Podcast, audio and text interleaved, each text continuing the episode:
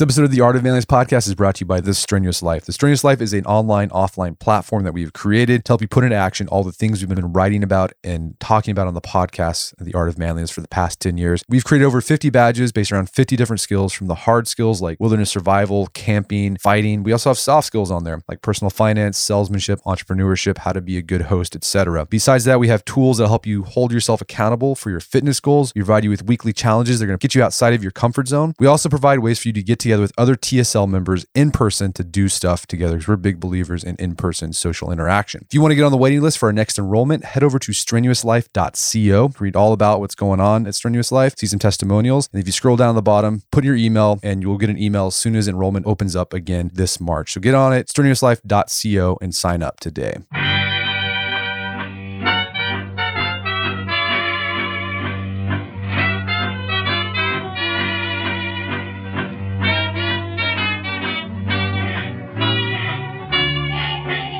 Brett McKay here, and welcome to another edition of the Art of Manliness podcast. Have you been stuck in a rut for a while? Have you been there for so long you feel like there's no use in trying to get out of that slump? Maybe you even start telling yourself things can never get better, this is just the way things are. Is there even a point to all of this? And as you ruminate over these questions over and over, you feel more and more depressed and maybe even start to feel a bit resentful. Resentful towards others, resentful towards life itself. Well, my guest today says that perhaps the way you start to get out of that rut is to clean your room, bucko. His name is Jordan B. Peterson. I've had him on the show before. Check out episode number 335 if you haven't heard it yet. Peterson is a psychoanalyst and a lecturer, and he's got a new book out called 12 Rules of Life An Antidote to Chaos. Today on the show, Dr. Peterson and I discuss why men have been disengaging from work and family and why his YouTube lectures resonate with so many modern men. We then unpack why it's so easy to get resentful about life before spending the rest of the conversation discussing rules and guidelines that can help you navigate away from resentment and towards a life of meaning. Dr. Peterson explains why he thinks a meaningful life isn't possible without religion or myths, what lobsters can teach us about assertiveness, and why a simple act like cleaning your room can be the stepping stone towards a better life. After the show's over, check out the show notes at aom.is slash rules of life. And Dr. Peterson joins me now via Skype.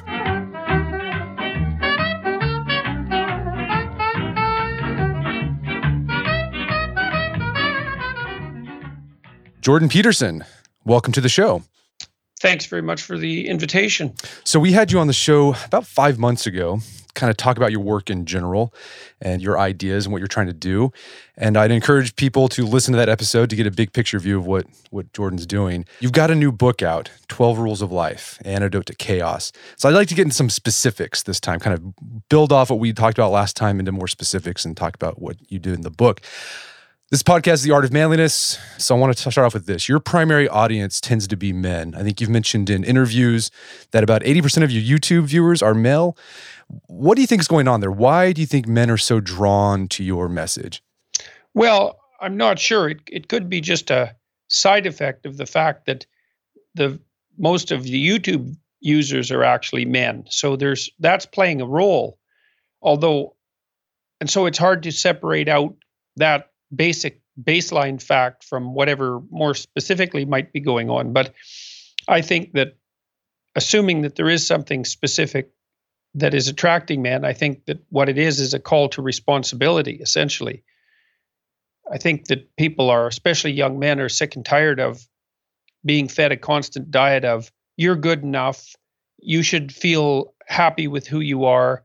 Um, you, an endless diet of rights and freedoms will give you a meaningful life and that's on that that's on the sort of pat you on the back even though you don't deserve it side of reality and then there's the lack of call to adventure i would say and the accusation that men face increasingly that their active presence in the world does nothing but contribute to tyranny and oppression which i think is absolute it's not only nonsense it's it's pernicious and destructive nonsense of the worst kind. And so, you know, I've been telling men instead or suggesting to them, explaining it more than telling, that it's necessary for them to grow up and get their act together and to adopt some responsibility and to bear a burden and to speak truthfully and to take responsibility because there's important things to do in the world and that the world will be a lesser place if they don't allow what's within them to come forward. And I think that that's true. And so I think that that's a message that reasonable young men who are somewhat lost are desperate for. So if men aren't getting this message, why? So we've had people on the podcast discuss how, you know, different economists, psychologists, sociologists discussing how men are dropping out of public life, dropping out of school, the workforce, et cetera, not getting married and you know doing all that stuff.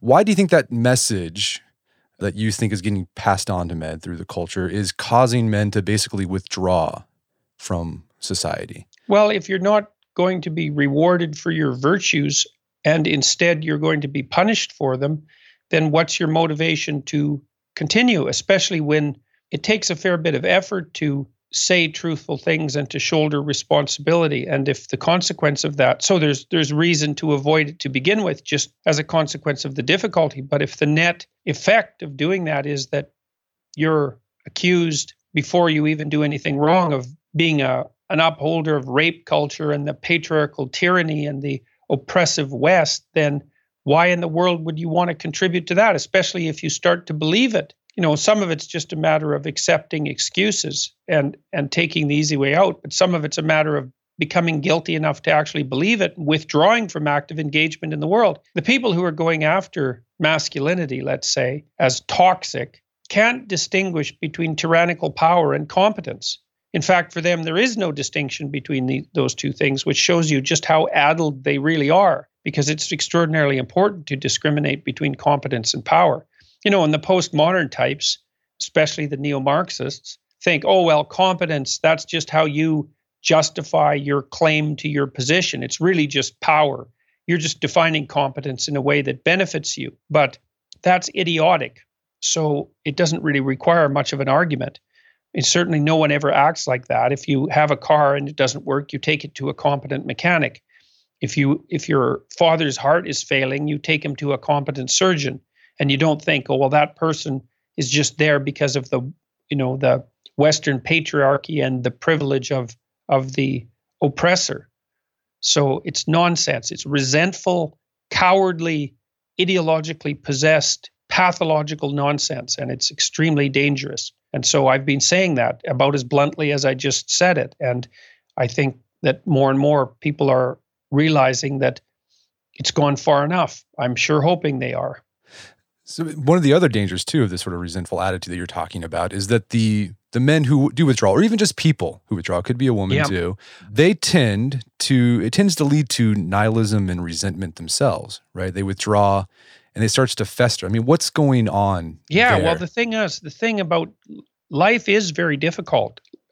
Life, there's an old, one of the most ancient of religious ideas that it emerges everywhere. I would say is that life is essentially suffering. And what that means is that while people are fragile and vulnerable and mortal and prone to physical decay and mental illness and to a fair share of malevolence as well, we're fragile creatures. And that means that life is hard and painful and anxiety provoking.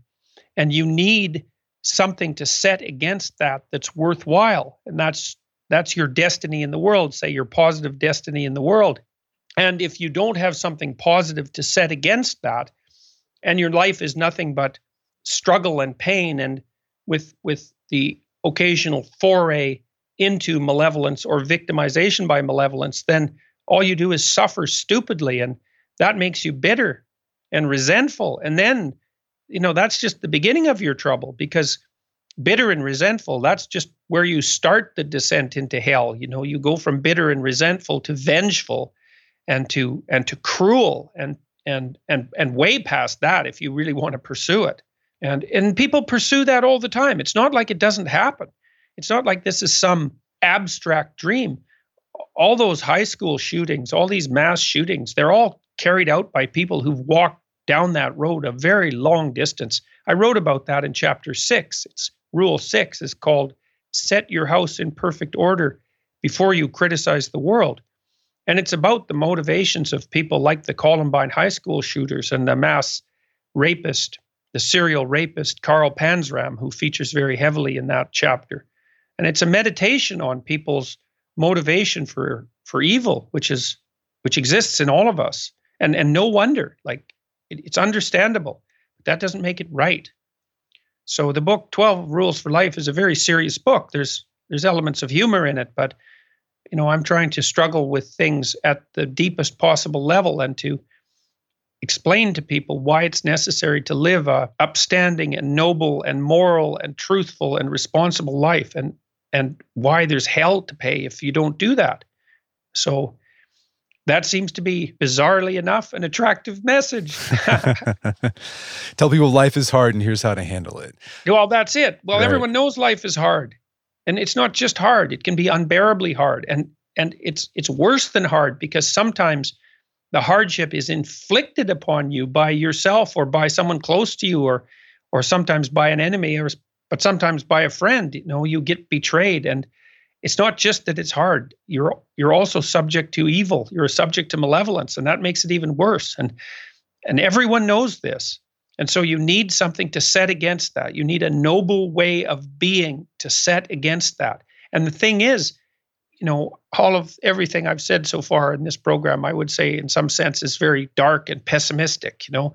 But what's optimistic is that having established the truth of the matter the suffering of life and the malevolence that's part of it, you can also discover that living a meaningful life in the face of that, a responsible, meaningful, truthful life, is actually possible and it actually works.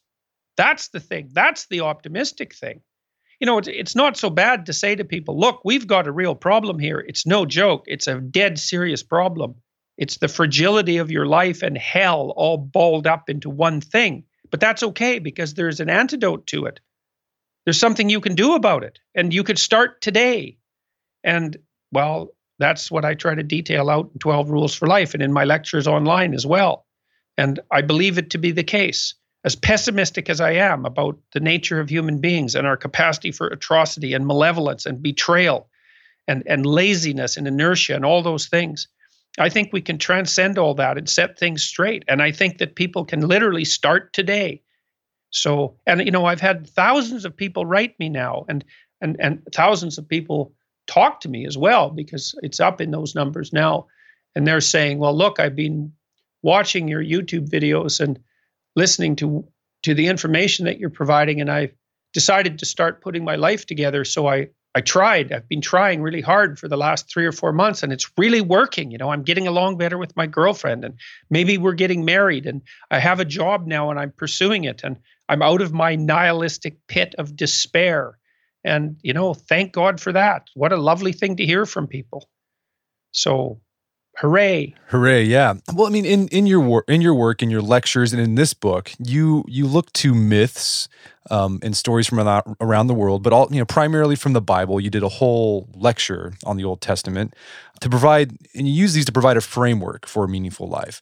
I'm curious. You know, we we live in a sort of post a secular age, as uh, it's been called. Do you think it's possible to chart a meaningful life without resorting to religious or mythical stories? And if not, no, why not? No, I don't believe so because the story of a meaningful life is a religious story by definition. So, no, it's not possible. People have oriented themselves with stories forever, and the greatest stories are about the proper way to orient yourself in life. And the deeper they are, the more accurate they are, let's say, and the deeper they are, the more they move into the territory that it is religious in nature. What religious means essentially in the final analysis is something like profound or deep or eternal. And there are eternal truths that are necessary to to it, it's necessary to live by eternal truths. It's an eternal truth that life is suffering. It will never go away, that, that truth. And it's an eternal truth that living in truth and living responsibly is the proper antidote to that. And, and when you talk about things at that level of generality, let's say, and, and applicability and depth, then you're in the religious domain, like it or not. Now, you might say, well, does that have anything to do with God? That's a separate question, I would say. And and well, I think you can you can you can have a reasonable difference of opinion about that. But the religious is part of human experience. It's part of everyone's experience. It's it's what you experience when you listen to a particularly moving piece of music or when you're deeply affected in a in a play or at a movie or even by something that someone tells you or when you're deeply engrossed in your life something engaging that you're that you're actively um, something meaningful that you're actively engaged in. These are all religious experiences. And, and, and they're part of the instinctual landscape of human beings. It isn't even a question. We know this. You can evoke mystical experiences in the lab. They're, they're, it's part parcel of the of the human condition. Now we don't know the metaphysical significance of that, but I would say it's a bit too early to say that it's that there's none. You know, I do believe that the appropriate way to con- con- conceive of human beings is that we're part material and, and mortal and finite and part immaterial and and metaphysical and divine. I, I believe that's the most accurate way to think about human beings. And I also know that the cultures that are predicated on that view of the human being are the ones that work. You know, when you interact with yourself, if you treat yourself in part as if you were a, a transcendent being, capable of much more than you are currently managing, if you treat the people around you like that and you act like that in the world, you'll be radically successful in your endeavors. Everyone loves to be treated like, like that. And perhaps it's because that's the way that they really are. So, make sure see if I'm getting you. You think that or you're suggesting that we need to tap into a meaning that's outside or external to us? Because like you know you talk about nietzsche. Nietzsche you know said with the death of god we have to create our new values right? Our own meaning right? Become the ubermensch. Is that possible? No i don't i don't think so. See you asked me at the beginning of this conversational string whether it was possible for us to to live com- in a completely secular manner without let's say returning to the religious depths. And that was Nietzsche's suggestion that we do so, that we discover our own values or create them. But I mean, he had just started to work out that idea in the few short years before he died. I think the psychoanalysts criticized that idea to death by discovering that there were forces that operated within us that are not under our control. I don't think that you can create your own values. I think you can co create them, but a huge part of it is discovery. You know, if you you can't make something in your life meaningful if it isn't meaningful. You can't force that on yourself. You have to discover it, you know, because I could say to you, well, why don't you watch your life for the next month and notice when what you're involved in is deeply meaningful? Just notice it as if you don't control it or understand it, and then strive to start doing more of that. And what you'll find is that you have to discover it. You can't make it happen. It sort of comes upon you rather than being something that you can command. So what I guess what you're we can get into the rules, what the 12 rules do, and of course this list isn't exhaustive. I guess it sets up the the parameters for you for you to discover that meaning, right? It doesn't force it, but it sets the the the groundwork for you to actually have those meaningful experiences well, in your life. It also it also helps explain that that's what's happening. You know, so we could look at it this way. So I believe that the experience of meaning is an instinct. And you could think about it as the ordering instinct. It, it's more like the balancing instinct, but we'll start with ordering. There's a lot inside of you that needs to be ordered and set straight. Like you're a collection of motivations and emotions and thoughts and and proto actions and desi- desires. Well, I suppose those are the same as motivations. You're a loose collection of all those things. And something has to bring all of that into a functioning order. And the experience of deep engagement, the experience of meaning, I think, is the manifestation of the instinct that orders you. And it orders you and it orders your family and it orders the world, the broader world as well. And that instinct isn't some secondary consequence of some more important biological function, let's say. It's it is that very function. And I think we know enough about neuroscience now. I think we know enough about how the brain operates to just make that statement categorically. So my hypothesis has been, and this is this is not a fully original hypothesis. It's based on the work of neuroscientists whose research I know well and respect greatly, very hard-headed people. They believe, for example, that the left hemisphere is specialized for operation in explored territory, and that the right hemisphere is specialized for operation in unexplored territory, or or that the left hemisphere handles things that have been routinized and practiced, and the right hemisphere handles things that are novel. Well, you need to practice things. You need to know what you're doing, and you have to have a place where that works. So that would be explored territory or, or order or routine. And so part of your brain works well there. But then that's surrounded always by things that you don't understand. And so there's another part of your brain that has to work with the things you don't understand. And the sense of meaning occurs when you get those two systems working properly together so that you're partly stable and secure and operating where you know what's going to happen next and it's going to be something that you want, but also expanding your competence at the same time and pushing yourself and stretching yourself so that if things shift on you, then you're going to be ready and prepared. And that's a deep instinct. That's the instinct of meaning, as far as I can tell. And it's it's an unerring guide to proper action in the world. see, we've lost faith in the idea of meaning, intrinsic meaning, but I think that's a big mistake. I, th- I think it's a big mistake. I don't think it's warranted by the facts. So let's get into some of your specific rules. The first rule you ask readers to consider the lobster. What can a giant sea bug teach us about living a meaningful life? Well, it can teach us something very profound about life itself. You know, one of the criticisms that's thrown forward very commonly today by the postmodern neo Marxist social constructionist types who believe that human beings don't have any real nature and that everything is only a construction of the social world is that the observation that animals live in hierarchical structures and have for a third of a billion years. So the idea that the patriarchy, let's say, is somehow a cultural construction is preposterous nonsense. It's an idea that has no bearing, no grounding whatsoever in the facts of the matter. Now, the particulars of a human hierarchy can be shaped by cultural forces, clearly, but the fact of hierarchical organization is something unspeakably ancient.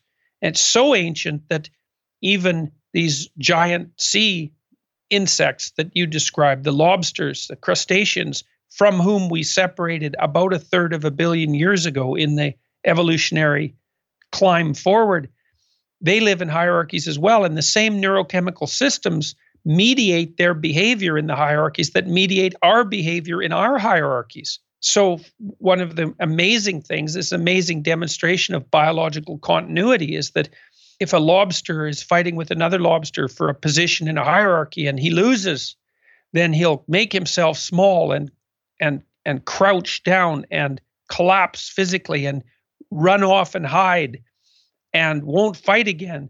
But if you give him antidepressants, to oversimplify slightly, if you give him antidepressants, then he'll stand up straight and go out and fight again. And the reason I wrote about that is because it's it's definitive proof, and, and not the only source, by the way, that existence itself, social existence itself, is deeply hierarchical. And that your hierarchical position governs your posture.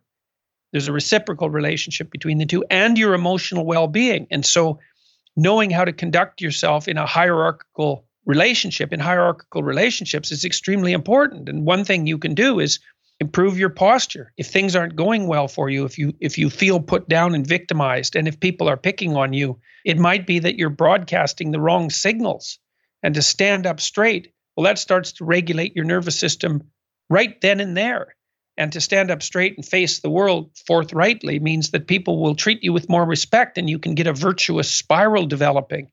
And so it's an injunction to paying attention to how you hold yourself in the world and an explanation of why that's deeply, deeply important and not merely a consequence of some sociological process.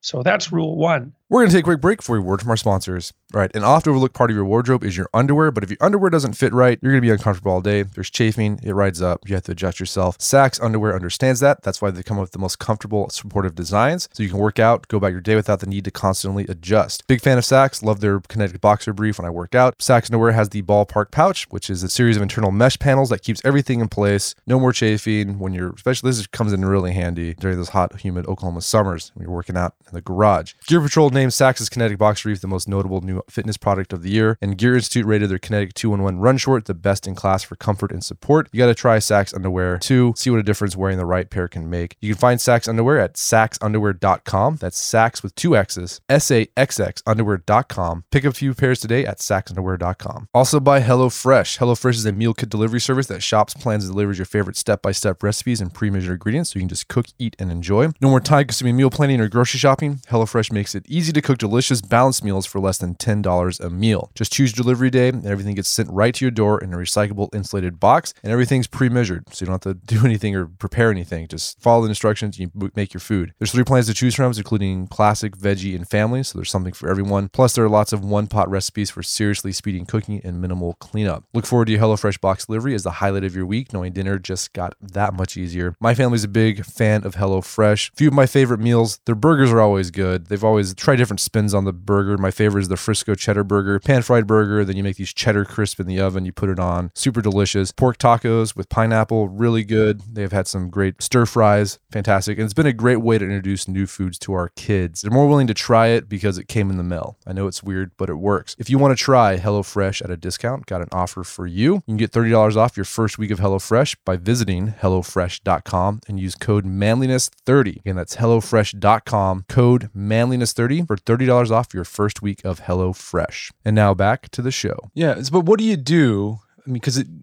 suffering these status defeats, right, over and over again, it creates a vicious cycle. It just it causes you to do things that actually hurt you more in the long run. How do you find it in you when you say you're someone's listening to this and they've just, I mean, they're they feel like a loser, right? How do they find it in to stand taller and kind of face the world and fight the world when they've they've suffered those status defeats over and over again? Well, I think I would say that much of the rest of the book is about that about what you can do to put yourself together.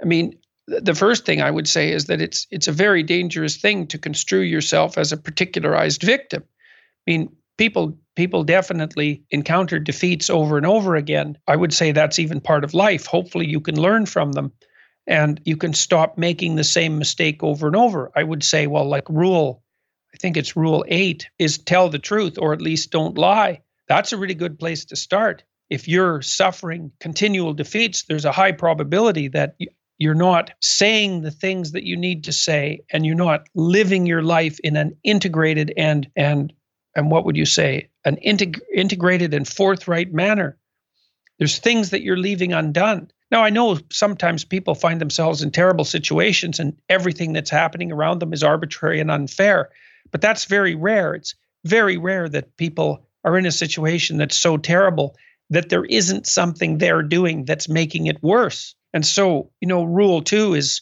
treat yourself like you're someone who's worth helping. Well, that's a good attitude to adopt to yourself and to adopt with regards to yourself. And you might start to think about what it would mean to help yourself. So, we have this program online called the Self Authoring Suite. And there's one component of it helps you write an autobiography so that you can figure out where you are and how you got there. That's helpful. Another component helps you analyze your personality, faults and virtues, so you can figure out who you are. And a third component helps you write a plan for the future. You might say, well, if your life isn't going the way you want it to, then start to think about what you want. What do you want from your friends? What do you want from your family? What do you want from your intimate relationships? How are you going to educate yourself? What are your career goals? How are you going to handle the temptations of drugs and alcohol and other forms of temptations? I mean, if you were taking care of yourself properly, how would you put your life together across those dimensions? What would your vision for yourself look like three to five years down the road if you were taking care of yourself? And rule three is make friends with people who want the best for you. Well, that's another thing that you can put straight. You know, if you are surrounding yourself with people who are happy when you're defeated and unhappy when you're successful, even if they call themselves your friends, perhaps even if they call themselves your family, is you should step away from people like that because they're not looking out for what's best in you. You have every right and even an ethical responsibility to surround yourself with people who are going to be happy when good things happen to you for good reasons. And there's lots of things you can do. I mean, one of the things that I've suggested to people is that they clean up their rooms instead of protesting in the street. And that's become a bit of an internet meme. and you know, if if if things aren't going well for you, then I would say start fixing the little things that are in front of you that you could fix and don't stop and see what happens. Try it for a year. Try it for 2 years. Really dedicate yourself to it. Quit lying and saying things that make you weak and sort out what you have right in front of you that you could fix. And and that can remove the bitterness too. You can at least run it as an experiment. You say well i'm not going to be bitter and nihilistic for a year. I'm really going to hit this hard. I'm going to make a goal. I'm going to develop a vision. And i'm going to play the game as hard as i can for a year and then i'll reevaluate. It's like well that's a good plan man. Yeah. That'll help. So yeah fixing those small things is a way to increase competency power you know, if we're making competency equal power, I think there's a Nietzsche quote like "Joy is the feeling of power increasing." Right, joy is the feeling of competency increasing. So as you clean your room and do other little small things, you start to feel better about life. Well, they're also not so small. You know, like if you live in a house that's really chaotic, you know, your your parents are alcoholics and you're, you know, an overgrown child and the place is a filthy hellhole and everybody's aiming down and there's always carping and bitterness and resentment everywhere. You try to clean up your room in a place like that, you'll find that there's nothing small about it at all. It's really hard. It's really difficult. It'll take a lot out of you. You'll you'll face unbelievable opposition from the people around you. And you'll have to fight through that too. So these things that people think are small, like sorting out their own household, it's like that's not small, man. That's really hard. It's really hard. And if you get good at that, if you get so that you can put your room in, put yourself in order, and then put your room in order, and then put your household in order, like you're well on the way to being unstoppable. I want to go back to that idea, that rule of speaking the truth, right? And you you did you said that in reference to you know figuring out where you are now in life and using you know the self-authoring tools that you have help you do that how do you what's the advice you give to people to ensure they're actually depicting reality as it is? Because we're story mm, we're, I don't think we're storytelling we're storytelling animals. So we could say the story well i'm here because of you know such and such thing and i'm a victim blah, blah blah blah blah but yeah. you ignore the things that you contributed. Well okay so you've got two questions there. One is right. how do you how do you know that what you're saying is the truth? And the second is how do you test the stories that you tell yourself? Right right? And those are both really good questions. So let's start with the first one. I don't think you can know if you're telling the truth, but because who knows the truth, right? The truth is is is in some sense is an unreachable goal. But one thing you can do, and you can do this right away, is you can stop saying things you know to be false. So the chapter is actually called Tell the Truth or at least don't lie. And I would say, well, it's very difficult to have your vision clear enough so that you can see the truth. But by the same token, virtually everyone knows when they're lying, at least some of the time, and could stop doing that. And that's good enough. If you stop saying things that you know to be lies, then you'll start clarifying your vision and you'll get better and better at perceiving the truth even though you'll never get you'll never get to the point where you where you have it in your grasp right? It's an ever receding goal. And then with regards to the story that you tell yourself, well, this is what's made me into a, a pragmatist, technically speaking, of the William James C.S. Peirce type. What's the purpose of memory? People ask. Well, it's to remember the past. So that's the wrong answer. The purpose of memory is to help you stop doing the stupid things you did in the past that hurt you. And so, if you have an accurate representation of the past and its failures, then you won't repeat the failures into the future. You know, let's say you have a lot of resentment about women, just for the sake of argument. You've had a lot of bad relationships and you have a lot of resentment about how women are and how they've treated you. And you have a theory about women and men and about their relationship in the world and you keep telling yourself that theory and acting it out in the world and all that happens is you have one bad relationship after another it's like well clue in there's something wrong with your theory if you keep applying it and the and the same pathological things keep happening then perhaps there's something wrong with you the way you formulated the story. You know, and you can't complain about women. You know what I mean? Women is not a category that you get to complain about because women for men present a huge part of the challenge of life. And it's up to you to reconfigure yourself so that you can have a successful relationship with a woman. And if you don't, then you're wrong. It's as simple as that. Right. It's like that f- saying if everyone you meet's an a hole, then you're probably the a hole. Well, you got to ask yourself at some point how much of it, and you maybe you should hope that that's the case because if it's everyone else, well, good luck to you. But if it's just you, well, you might be able to change that you know, you have you you you come out and make a statement. You say every woman I've ever known has betrayed me. It's like, well, you know, you might ask yourself if there's a reason for that. Well, it's just the way women are. It's like, well, no, actually, it's just the way you are. It's either you or it's all women. So pure Occam's razor simplicity and humility would all suggest that you're the one with the problem. So, and if the world keeps slapping you in the face at some point you have to wonder if if it's trying to tell you something. Have you ever see the movie Groundhog Day? Oh, it's it's one of my favorites. Classic. Yeah, Groundhog Day is a great movie, and and that's that. The, Groundhog Day has the proper mythological structure. It's a religious movie about death and rebirth. It's brilliant. Well, if every if every one of your days is Groundhog Day, then it's time to wake the hell up. Okay, so uh, I guess you know, when you tell your story, you figure that out maybe a heuristic to use would be question it like okay, how could this not be true? Or why why would i have this story? What other explanation would it be? Well well it's it's if your life isn't what you would like it to be then there's some possibility that the story you're telling yourself about it is wrong. You might as well just assume that. Why not assume that? It's like well i don't have anything i want okay well maybe what you want is wrong or maybe the way that you're your theory about being in the world is incorrect. Your theory about yourself is incorrect. Your ideas about other people are incorrect. And that's why things aren't working out for you. There's a little section in the book. I took a, a piece from a T.S. Eliot play called The Cocktail Hour. And in that play, a woman approaches a psychiatrist at a, at a cocktail party and says, I need to talk to you for a minute. I'm having real serious problems. My life is not going well. I'm, I'm suffering far too much and I have this idea. I, I really hope there's something wrong with me and that you can help me figure out what it is. And the psychiatrist is sort of taken aback and he says, Well, why do you hope that there's something wrong with you?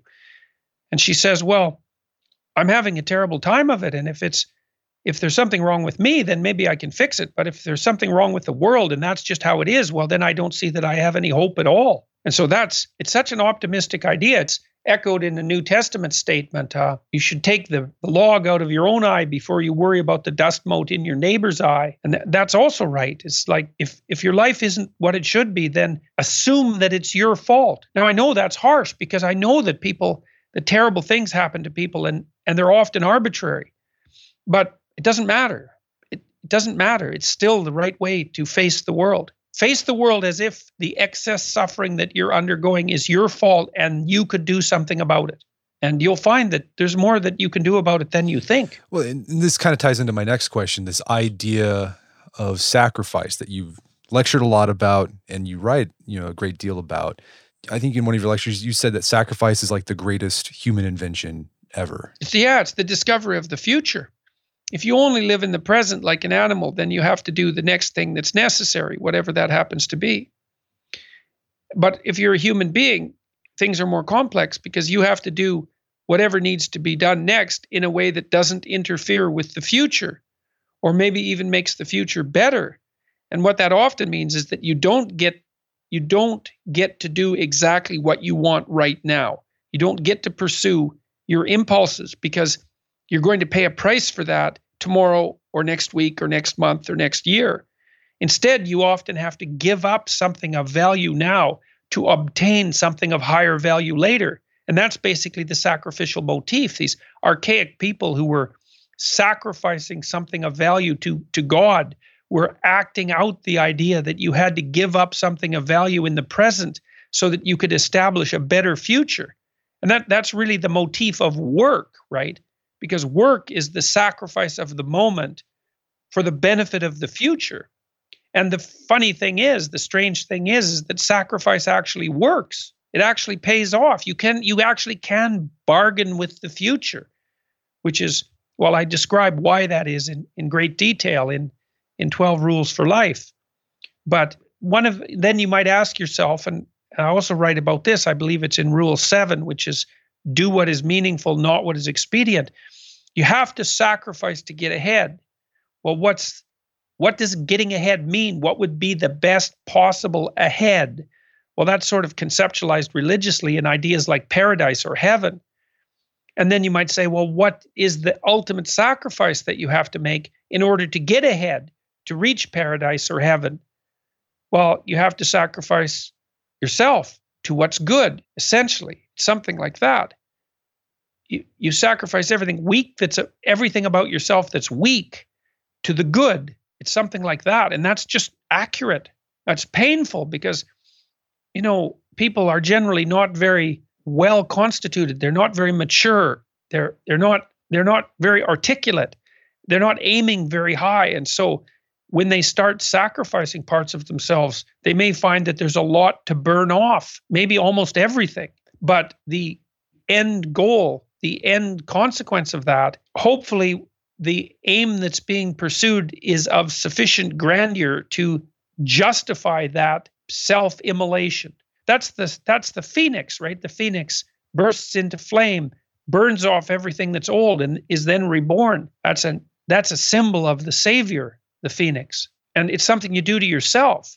It's like everything old and dead about you, you want to let go of, let it burn off. It's painful, but because it's alive, but it's just dead wood. You don't need it. That's part of the sacrifice of yourself. Right. And it sounds like sacrifice is a skill. It's like something you have to learn and practice at. It is a skill. There's no doubt about it. Part of the skill is setting your goal. Think, well, what? So, what would I say? What's a good goal? Well, Let's start from the initial premises that life is dreadful suffering tainted with malevolence. All right, so everyone can agree on that. That's a little harsh, but it seems accurate. Okay, fine. That's the baseline. All right, now, now, how do you solve that problem? Well, you have to embark upon an adventure that's so remarkable that it justifies that. So you can say to yourself, Jesus, this is rough, man. There's a lot of misery along with this a lot of betrayal, a lot of malevolence. It's like doesn't matter, it's worth it. You know, and and you watch yourself in a week or a month and you'll see that there are times when you feel that way about your life. You think, "Man, this is tough. Life is hard, but boy, it's really worth it." So that's what you want. You want a goal that makes your life worth it. That's not the same as being happy. That's a that hap the idea that you should pursue happiness. That's for that's that's for children, for naive children. It's a foolish idea. You want to Instead, live your life in a manner that justifies its suffering. And, and that's possible. You think that's worth it, man. I'm going to play this game. It's it's worthwhile game. And I would say I've been trying to conceptualize that in a very precise manner. Most recently, I would say, well, you're looking for meaning in your life. Well, it's simple. There's chaos to confront. There's order to establish and revivify. And there's evil to constrain. And that's enough meaning you do those things that'll that'll justify the pain and suffering of your life. And it'll it'll turn you away from bitterness and resentment. This kind of leads nicely into my next question is this like how do you deal manage the fact that sometimes your sacrifices don't turn out the way you hoped? Right you use the story of cain and abel kind of to highlight this. Cain offered a sacrifice too for whatever reason it didn't get accepted and he got super resentful about it. And i think that happens to in people's lives too they they have a goal, they make what they think are the requisite sacrifices for it, and then it doesn't turn out the way they had hoped. So how do you avoid that res- that resentfulness that when things don't work out the way you wanted? Well, generally, if you're moving forward in some manner that's worthwhile and things don't work out precisely the way that you expected, you'll have generally gained something as a consequence of the experience. You should be wiser. And what that means is that you might think, well, I didn't get my goal quite right. I wasn't aiming at exactly the right place, and I didn't make precisely the right sacrifices. So then you try again. You, you forgive yourself. You think, well, I, I gave it a good shot. It didn't work out, but I didn't get it quite right. And then you meditate and you talk to people you trust and you try to reconfigure your goal. And you think, I must have got it wrong. Didn't work out. I must have got it wrong. I'll reconfigure my goal and I'll reconsider my sacrifices and I'll repeat the endeavor. And if you do that diligently, then your vision will become clearer and what you're aiming at will become better and the sacrifices you make will become more effective. So you think, I'm going to try this. I'm probably wrong and I'm going to have a lot to learn, but I can learn. And then it's a self correcting process across time. And to become bitter about it, the failure, to become bitter about it is another form of failure. It's it's a form of meta failure, I would say, because it it it undermines your faith in the process itself and then you've really failed. If you've just failed, well, that's not such a big deal, man. People people aim at something and miss quite frequently, although they generally learn something by doing it. It's like aim again. If that doesn't work, aim again. If that doesn't work, aim again. Maybe you have to aim a little lower. You know, aim at something you're more likely to hit. And maybe your goal was grandiose, or maybe your discipline was insufficient. So you have to reconfigure and and re-implement and and try again. So, and this is the long term. And that's a good. That's another question I have. Is you've kind of hit on this a bit. Is how do let's say someone's listening to this and they're like, I want to start doing this. I want to start cleaning my room. Yeah. But they don't see the benefit right away. You know, a week, month, and things just feel like. How do you keep going when you don't see they that will. immediate? Right? You They think they? do you think they will? They will see the benefit. They will see the benefit if they're if they're in the game properly. If they open themselves up to to the possibility of transformation and they and they make the sacrifices properly, let's say. If they don't because you can't go in your room and say, "Well, look, I'm going to clean this up and if my life isn't 100% better in a month, then to hell with it." Like that's not the right attitude. The right, Right. attitude is, "Look, everything around me is quite a mess." and I'm going to work diligently to improve it in the ways that I can improve it. And I'm going to stick this out and I'm going to watch very carefully. And I'm going to be grateful for small benefits that come my way. And I'm going to be attentive and I'm going to see them. It's not you you you can't there's a there's a statement in the New Testament that I wrote about a fair bit in 12 Rules for Life. It says, You cannot test God. It's something that Christ tells Satan when he's being tempted. You cannot put God to the test. It's like you can't clean up your room and then sit there with your hands crossed, with your arms crossed, and say, okay, you know, tap, tap, tap. When is the reward coming? That's not how it works. You have to you have to deeply assume that if things are not working out for you, that you're at fault. And then you have to work to improve those things you know you could improve. And then you have to be, I would say, humbly grateful when things start slowly to go your way. And that'll work but it's not you can't have the attitude well now i'm finally going to get what i deserve you know it's about time things came around my way Right. that's not going to work And I guess another attitude to have is sort of understand that, you know, metaphorically, things are going to tend towards chaos or entropy. And so your job is just to constantly keep things in order, constantly keep Yes. cleaning your room. It's Well, never, yes. it's never going to stop. no and well but i you can you if you're lucky if you're fortunate i mean sometimes you can be in a situation where there's so much chaos that that your boat is sinking and you can barely bail fast enough to stay afloat you know that happens to people from time to time in their life but often you're in a situation where if you put in a decent effort then you can get ahead of the chaos and start to make not only to keep it at bay but to start to establish habitable order. Look i went to a restaurant like when i was a kid you know i worked as a dishwasher when i was about 14 and it was a hard job. I mean the first three weeks i was doing this i was going to school and i was up till like three in the morning at this restaurant because i'd get so far behind in the dishes that i took me hours after my shift ended to to get them all done. And i remember talking to my dad about two weeks into the job and i said look i'm i'm like busting myself in half here and i can't keep up. I don't know if i can do this job. And and my dad wasn't someone who was ever happy in the least if i quit if i quit you know?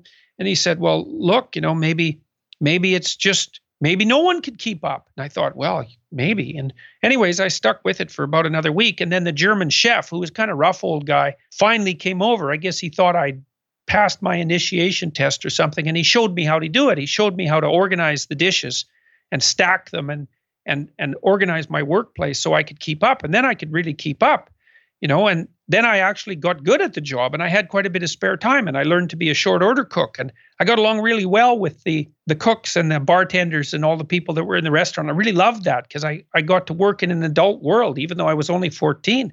It was really good. But part of that was I took the damn job seriously. It was just a dishwasher's job, you know? But I took it seriously and then it then all of a sudden, it wasn't just a dishwasher's job. It was my bloody entry into the adult world. And I learned to cook. And now I can, you know, and then I could cook. I could take care of myself. I got to be a good cook. And, you know, I had this kid walked into a restaurant about a month ago, and the kid that was seating me said, Hey, I've been watching your videos and I wanted to thank you. And I said, Well, why? What's been going on? He said, Well, here I'm working at this restaurant. And in the last like six months, I decided to really work hard at it, to work as hard as I could at it. He said, I got three promotions. He said, I can't believe it. It's like, you have there's lots right in front of you. The whole world is right in front of you. You might think, well, other people have more in front of them. It's like, well, maybe they do, but you've got more than you can manage right in front of you. If you took full advantage of it, it might be the gift that never stops giving. And you know, you think, well, that's naive. You know, there's horrible places to work. It doesn't matter how hard you work and you really won't get rewarded and people will take advantage of you. It's like, well, if you're in a job like that, then you should find another job. But in most places, and I've I've had a lot of jobs, like I've probably had 50 jobs, and and they've ranged from well from dishwasher to Harvard professor, which is a pretty good range. And my experience has been in 90% of those places, if you were honest and you worked hard and you were reliable and you weren't above the job, then gate doors would open to you and a lot faster than you think. And I truly believe that that's the case. It's especially the case in our culture because our culture is actually based on competence. And if you're if you're reliable and honest and a hard worker and your eyes are open and you're grateful for what you've got, you can advance very rapidly. And I've seen that over and over and over in my in my clinical practice. You know, I've had lots of clients. Uh, they come to me and they're doing okay. They've got a decent job, but they're not happy with it. Maybe they're not making enough money and they can't buy a house. And so we put together a plan, three year plan. It's like, okay, we're going to triple your damn salary in three years. But you're, you know, it's going to take work. Get your resume together, get some more education, figure out what you want, start applying for other jobs, figure out how to do an interview and push. And like people move fast. It's amazing. So, and it's not like it's not hard, it's hard. But if you don't waste time being, well, if you don't waste time wasting time and being bitter, you can put a tremendous amount of effort into what you're doing. And then there'll be people around who are really interested in finding someone who wants to put effort into what they're doing, and they will open the door for you. They will provide you with opportunities more than you know what to do with. Yeah. Human beings value competency across the board. Well, sensible human beings right. value competence. And if and there are, are, lots of people like that around, and they're looking around to see, to find other competent people because it's kind of rare. And like the people I know that have been hyper competent, you know, people who've established multiple businesses and sometimes multiple spectacularly successful businesses, one of the things they absolutely love, and this is a place where I think capitalism, entrepreneurial capitalism, gets a bad rap. They love finding young people who have who are motivated and giving them opportunities and helping them develop their careers. It's it's one of the primary sources of gratification for people who've developed successful careers. You think, well, they're greedy and they want everything for themselves. It's like that's a psychopath. That person, like a solid, competent, reliable, entrepreneurial creator, is so happy when he or she stumbles across someone who wants to be competent that you can hardly believe it and they'll do everything they can to help them build their careers. That's the real world. It's not the cynical world of the of the radical leftist resentful imagination. Well jordan there's a lot more we could talk about but uh, where can people go to learn more about the book? Well they can go to my website jordanbpeterson.com they can go to my youtube channel there's lots of lectures there including some that are directly about the book there's an audio version because people are accustomed to listening to me lecture. And so there was a fair demand for the audio version. So I recorded that. They could try the self authoring program. It's it's very inexpensive. It works even if you do a really bad job of it. so that's what I encourage people to do is like pick up the program, write your autobiography, write like lay out your faults and your virtues, make a plan for the future and do it badly. It'll be way better than not doing it at all. So those are all possibilities. Fantastic. Well, Jordan Peterson, thank you so much for your time. It's been a pleasure. Thanks very much for the opportunity. It was a pleasure talking to you again. Good luck with your podcast and with what you're doing. My guest today was Jordan B. Peterson. He is the author of the book 12 Rules of Life. It's available on Amazon.com and bookstores everywhere. You can find more information about his work at jordanbpeterson.com. Also, check out our show notes at aom.is slash rules of life, where you can find links to resources where you can delve deeper into this topic.